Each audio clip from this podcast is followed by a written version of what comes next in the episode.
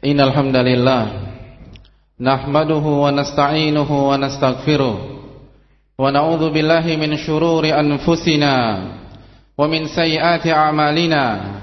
من يهده الله فلا مضل له ومن يضلل فلا هادي له. أشهد أن لا إله إلا الله وحده لا شريك له وأشهد أن محمدا عبده ورسوله. يا أيها الذين آمنوا اتقوا الله حق تقاته ولا تموتن إلا وأنتم مسلمون. يا أيها الناس اتقوا ربكم الذي خلقكم من نفس واحدة وخلق منها زوجها وبث منهما رجالا كثيرا ونساء واتقوا الله الذي تساءلون به والأرحام إن الله كان عليكم رقيبا. يا أيها الذين آمنوا اتقوا الله وقولوا قولا سديدا. يصلح لكم أعمالكم ويغفر لكم ذنوبكم. ومن يطع الله ورسوله فقد فاز فوزا عظيما.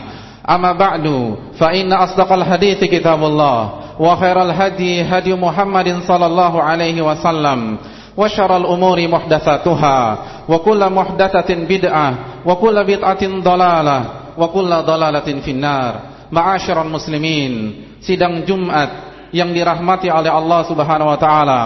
Marilah kita memulai khutbah Jumat kali ini dengan memanjatkan puji dan syukur kepada Allah Subhanahu wa taala atas nikmat iman, nikmat Islam dan nikmat hidayah sehingga kita dapat melangkahkan kaki kita menuju seruan Allah untuk mengerjakan salat Jumat berjamaah. Salawat dan salam semoga selalu tercurahkan kepada kudwah kita suri tauladan kita Rasulullah sallallahu alaihi wasallam beserta para keluarga beliau para sahabat-sahabat beliau dan orang-orang yang istiqamah berjalan di bawah naungan sunnah beliau sampai hari kiamat kelak. Ma'asyiral muslimin sidang Jumat yang dimuliakan oleh Allah Subhanahu wa taala. Dalam khutbah singkat kali ini kita akan bersama dengan hadis Nabi sallallahu alaihi wasallam. Kita akan mendulang faedah dari doa yang senantiasa membasahi lisan Nabi sallallahu alaihi wasallam. Sebuah doa yang selalu dibaca oleh Nabi sallallahu alaihi wasallam di setiap pagi hari. Sebuah doa yang selalu mengisi kehidupan beliau sebelum beliau melakukan aktivitas-aktivitas kesehariannya. Sebuah doa yang yang berdasarkan hadis yang sahih yang diriwayatkan oleh Imam Ibnu Majah dari salah seorang ibunda kita, salah seorang istri Nabi sallallahu alaihi wasallam, Ummu Salamah radhiyallahu taala anha, beliau menuturkan anna Rasulullah sallallahu alaihi wasallam kana yaqul idza shalla subha hina yusallim. Nabi sallallahu alaihi wasallam membaca sebuah doa setelah selesai melaksanakan salat subuh Allahumma inni as'aluka ilman nafi'a wa rizqan thayyiba wa amalan mutaqabbala. Allahumma ya Allah aku minta kepada engkau ilmu yang bermanfaat dan rizki yang baik dan halal dan amalan amal ibadah yang diterima oleh Allah Subhanahu wa taala. Ma'asyiral muslimin yang dimuliakan oleh Allah Subhanahu wa taala. Hadis di atas adalah doa yang sangat agung. Oleh karena itu, kita sebagai seorang muslim yang berusaha meneladani Rasulullah sallallahu alaihi wasallam hendaklah mempelajari pelajaran dan mutiara hikmah yang terkandung di dalam doa Nabi sallallahu alaihi wasallam di atas agar kita dapat membacanya dengan hati yang utuh dengan menghadirkan jiwa dan dapat mengamalkan konsekuensi konsekuensi dari doa yang kita baca tersebut sesuai dengan tuntunan Nabi sallallahu alaihi wasallam. Oleh karena itu pada khutbah singkat kali ini, marilah kita memetik beberapa pelajaran-pelajaran yang dijelaskan oleh para ulama Islam tentang hadis sekaligus doa yang senantiasa dibaca oleh Nabi sallallahu alaihi wasallam. Pelajaran yang pertama ma'asyiral muslimin. Hadis di atas mengajarkan kepada kita untuk menentukan tujuan sebelum beraktivitas. Karena salah satu kunci utama keberhasilan, kunci utama kesuksesan dalam hidup adalah menentukan tujuan sebelum beraktivitas dan tujuan seorang muslim dalam aktivitas-aktivitasnya sehari-hari adalah tiga perkara, tiga hal yang diminta oleh Nabi sallallahu alaihi wasallam dalam doa di atas. Ma'asyiral muslimin, rahimanillah wa iyyakum. Pelajaran yang kedua, hadis ini mengajarkan kepada kita bahwa seyogyanya seorang muslim selalu meminta pertolongan kepada Allah Subhanahu wa taala dalam mewujudkan dalam merealisasikan tujuannya, cita-cita yang, yang yang ingin ia dapatkan.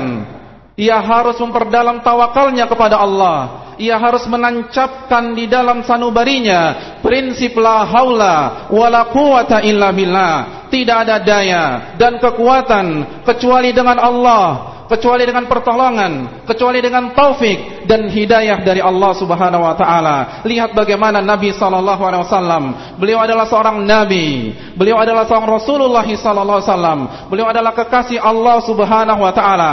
Namun beliau tidak pernah menggantungkan asanya dengan kemampuan beliau sendiri. Beliau tidak bertumpu dengan kedua kakinya, namun beliau berdoa kepada Allah. Beliau meminta setiap pagi kepada Allah Subhanahu wa taala untuk diberikan ilmu yang bermanfaat, rizki yang halal dan amal yang diterima oleh Allah Subhanahu wa taala. Padahal sekali lagi ma'asyiral muslimin, beliau adalah nabi, beliau adalah pemimpin umat manusia. Anas sayyidu bani Adam, aku adalah pemimpin umat manusia. Namun Begitu besar tawakal beliau kepada Allah. Begitu besar pengharapan beliau kepada Allah. Dan beliau selalu meminta pertolongan kepada Allah subhanahu wa ta'ala. Oleh karena itu marilah kita perbesar tawakal kita kepada Allah. Ma'asyiral muslimin Yang dirahmati oleh Allah subhanahu wa ta'ala. Pelajaran yang ketiga Bahwa permintaan pertama Yang diminta oleh Nabi SAW Adalah ilmu yang bermanfaat ilmu yang bersumber dari qala Allah, dari firman Allah Subhanahu wa taala. Hadis-hadis Nabi sallallahu alaihi wasallam yang sahih, yang valid, yang sah berasal darinya sallallahu alaihi wasallam dan dipahami dengan pemahaman yang benar, pemahaman Rasulullah sallallahu alaihi wasallam dan para sahabatnya, ilmu yang melahirkan dan menumbuhkan rasa takut kepada Allah Subhanahu wa taala dan membuat kita beramal sehingga bermanfaat bagi diri sendiri maupun lingkungan sekitar. Inilah ilmu yang bermanfaat dan sekaligus ma'asyiral muslimin. Doa di atas mengajak kita, memerintahkan kita untuk berusaha menuntut ilmu agama agar terciptalah persatuan antara doa kepada Allah dan ikhtiar seorang anak manusia. Tuntutlah ilmu agama agar kita mendapatkan ilmu yang bermanfaat sebagaimana yang kita minta kepada Allah Subhanahu wa taala. Karena ibadah yang satu ini adalah ibadah yang diwajibkan oleh Allah Subhanahu wa taala sebagaimana yang disabdakan diriwayatkan oleh Al-Imam Ibnu Majah beliau menuturkan sallallahu alaihi wasallam, talabul ilmi faridatun ala kulli muslim. Menuntut ilmu agama hukumnya wajib bagi setiap muslim. Sebagaimana Allah mewajibkan kita salat lima waktu, Allah pun mewajibkan kita menuntut ilmu agama. Sebagaimana Allah Subhanahu wa taala mewajibkan kita berpuasa di bulan Ramadan, Allah pun mewajibkan kita untuk melangkahkan kaki kita, meluangkan waktu kita, mencurahkan tenaga dan energi kita untuk mengkaji firman-firman Allah dan untuk membahas sunnah-sunnah Nabi kita sallallahu alaihi wasallam. Oleh karena itu marilah kita menuntut ilmu agama sehingga kita mendapatkan ilmu yang bermanfaat. Pelajaran yang berikutnya bahwa permintaan yang kedua yang diminta oleh Nabi sallallahu alaihi wasallam adalah rizki yang halal, rizki yang baik. Oleh karena itu siogianya seorang muslim selalu meminta kepada Allah rizki yang baik rizki yang halal dan ia berusaha mencari rizki yang halal tersebut, hendaklah ia memperhatikan dari mana ia mengambil hartanya. Hendaklah ia memperhatikan apa hukum profesi yang digelutinya agar dapat memastikan bahwa seluruh yang ia konsumsi, seluruh hal yang masuk ke dalam tubuhnya, tubuh istri dan anak-anaknya berasal dari harta yang halal, berasal dari harta yang baik. Jangan sampai ada satu suapan pun yang berasal dari harta yang haram dan hal-hal yang tidak diridhai oleh Allah Subhanahu wa taala. Mengapa demikian ma'asyiral muslimin? Karena apabila kita mengambil rizki yang haram, yang kita pertaruhkan adalah terkabulnya doa-doa kita. Nabi bersabda dalam hadis riwayat Imam Muslim, "Tsumma dzakara ar-rajula yutilu safara ash'atha akbar, yamuddu yadayhi ila sama ya Rabb, ya Rabb." Nabi menyebutkan ada seseorang yang sedang berjalan di perjalanan jauh. Rambutnya berantakan, tubuhnya penuh dengan debu. Lalu ia mengangkat tangannya ke langit. Ia bertawasul dengan nama Allah. Ia bertawasul dengan nama Ar-Rab. Ya Rab, Ya Rab. Namun apa yang terjadi ma'asyiral muslimin? Wa mat'amuhu haram dan makanannya ia ambil dari jalan yang haram atau dengan hal yang haram. Wa mashrabuhu haram. Dan minumannya ia dapatkan dari jalan yang haram atau minuman itu adalah haram. Wa malbasu haram. Dan pakainya haram atau diambil dari cara yang haram. Wa ghudhiya bil haram. Dan ia mengkonsumsi hal-hal yang diharamkan oleh Allah. Fa anna yustajabu lidzalik Bagaimana mungkin doanya dikabulkan oleh Allah Subhanahu wa taala? Ma'asyiral muslimin, apabila kita mengambil rizki yang haram, yang kita pertaruhkan adalah amal ibadah kita. Nabi bersabda dalam hadis riwayat Imam Muslim, "La tuqbalu salatun bi ghairi tahur, wa min min ghulul." Sesungguhnya Nabi bersabda, la tuqbalu shalah bi ghairi tahur. Salat tidak diterima oleh Allah Subhanahu wa taala apabila dilaksanakan dalam keadaan tidak bersuci. Wala shadaqatun min gulul dan sedekah, infak tidak diterima oleh Allah Subhanahu wa taala apabila berasal dari harta yang haram, harta pencurian sebelum pembagian ghanimah. Ma'asyiral muslimin, apabila kita mengambil harta yang haram, yang kita pertaruhkan adalah masa depan kita di akhirat, negeri yang abadi karena Nabi bersabda dalam hadis riwayat Imam Baihaqi dalam Syu'abil Iman kullu jasadin nabata min suhtin fannaru aula bih setiap jasad setiap tubuh setiap daging kata Nabi sallallahu alaihi wasallam yang tumbuh dari jalan yang haram, dari rizki yang haram, maka neraka lebih baik dan lebih layak untuknya. Ia lebih pantas diazab dan disiksa di dalam api neraka. Aku qouli hadza wa astaghfirullah li wa lakum.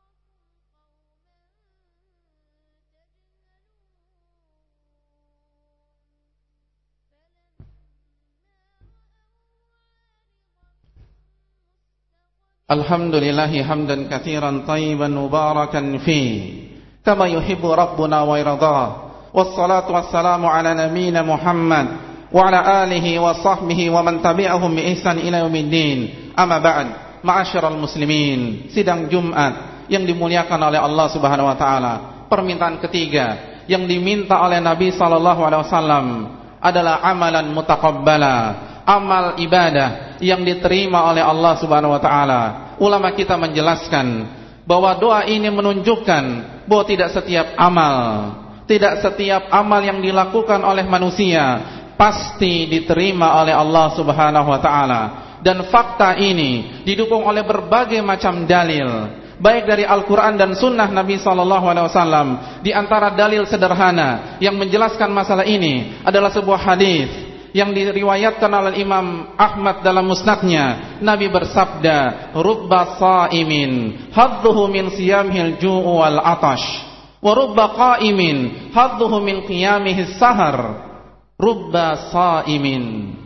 Betapa banyak orang yang berpuasa. Jumlahnya bukan satu jumlahnya bukan dua atau tiga, empat dan lima. Namun jumlahnya banyak betapa banyak orang yang berpuasa. Ia tidak mendapatkan apa-apa ganjaran dari puasanya kecuali hanyalah lapar dan dahaga. Sekali lagi, ia tidak mendapatkan ganjaran dari puasanya kecuali lapar dan dahaga. Warubba qaimin dan betapa banyak orang yang salat malam, salat tahajud, ia tidak mendapatkan ganjaran dari salatnya kecuali rasa kantuk karena tidak tidur semalaman. Ini menunjukkan tidak setiap amal yang dilakukan manusia pasti diterima pasti membuahkan pahala di sisi Allah Subhanahu wa taala. Dan ulama kita telah menjelaskan amal ibadah apabila ingin diterima oleh Allah, apabila ingin membuahkan pahala di sisi Allah, maka pelakunya harus merealisasikan, mewujudkan dua syarat diterimanya amal ibadah, yaitu ikhlas kepada Allah. Nabi bersabda, "Innamal a'malu binniyat wa innamal likulli imrin nawa." Sesungguhnya setiap amal ada dan tergantung niatnya dan setiap orang akan diganjar sesuai dengan niatnya tersebut. Yang kedua, ma'asyiral muslimin, adalah mutaba'ah meneladani dan mencontoh tata cara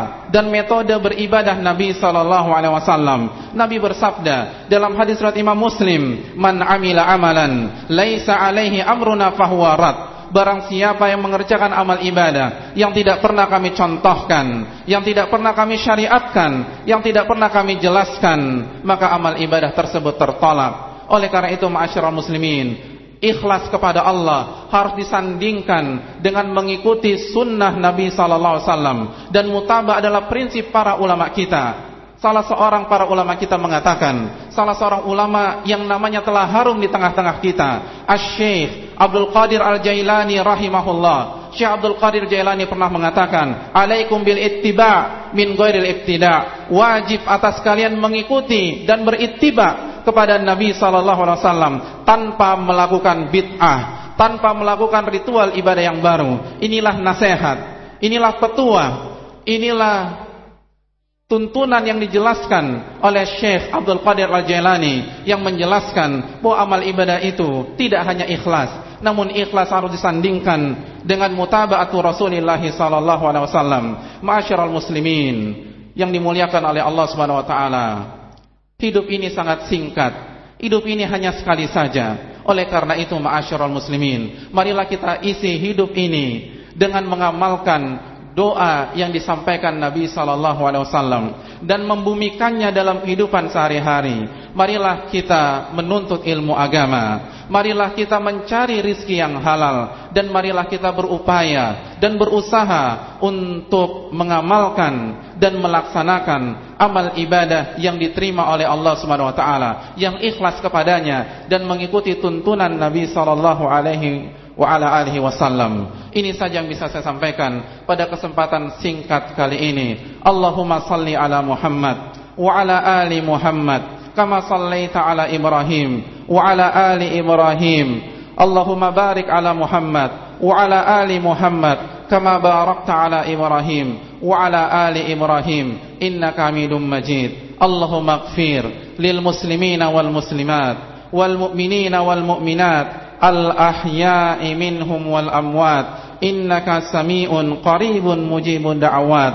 ربنا لا تزغ قلوبنا بعد إذ هديتنا وهب لنا من لدنك رحمة إنك أنت الوهاب ربنا اغفر لنا ولإخواننا الذين سبقونا بالإيمان ولا تجعل في قلوبنا غلا للذين آمنوا إنك رؤوف رحيم ربنا آتنا في الدنيا حسنة وفي الآخرة حسنة وقنا عذاب النار وصلى الله وسلم على نبينا محمد وعلى آله وصحبه أجمعين أخير دعوانا أن الحمد لله رب العالمين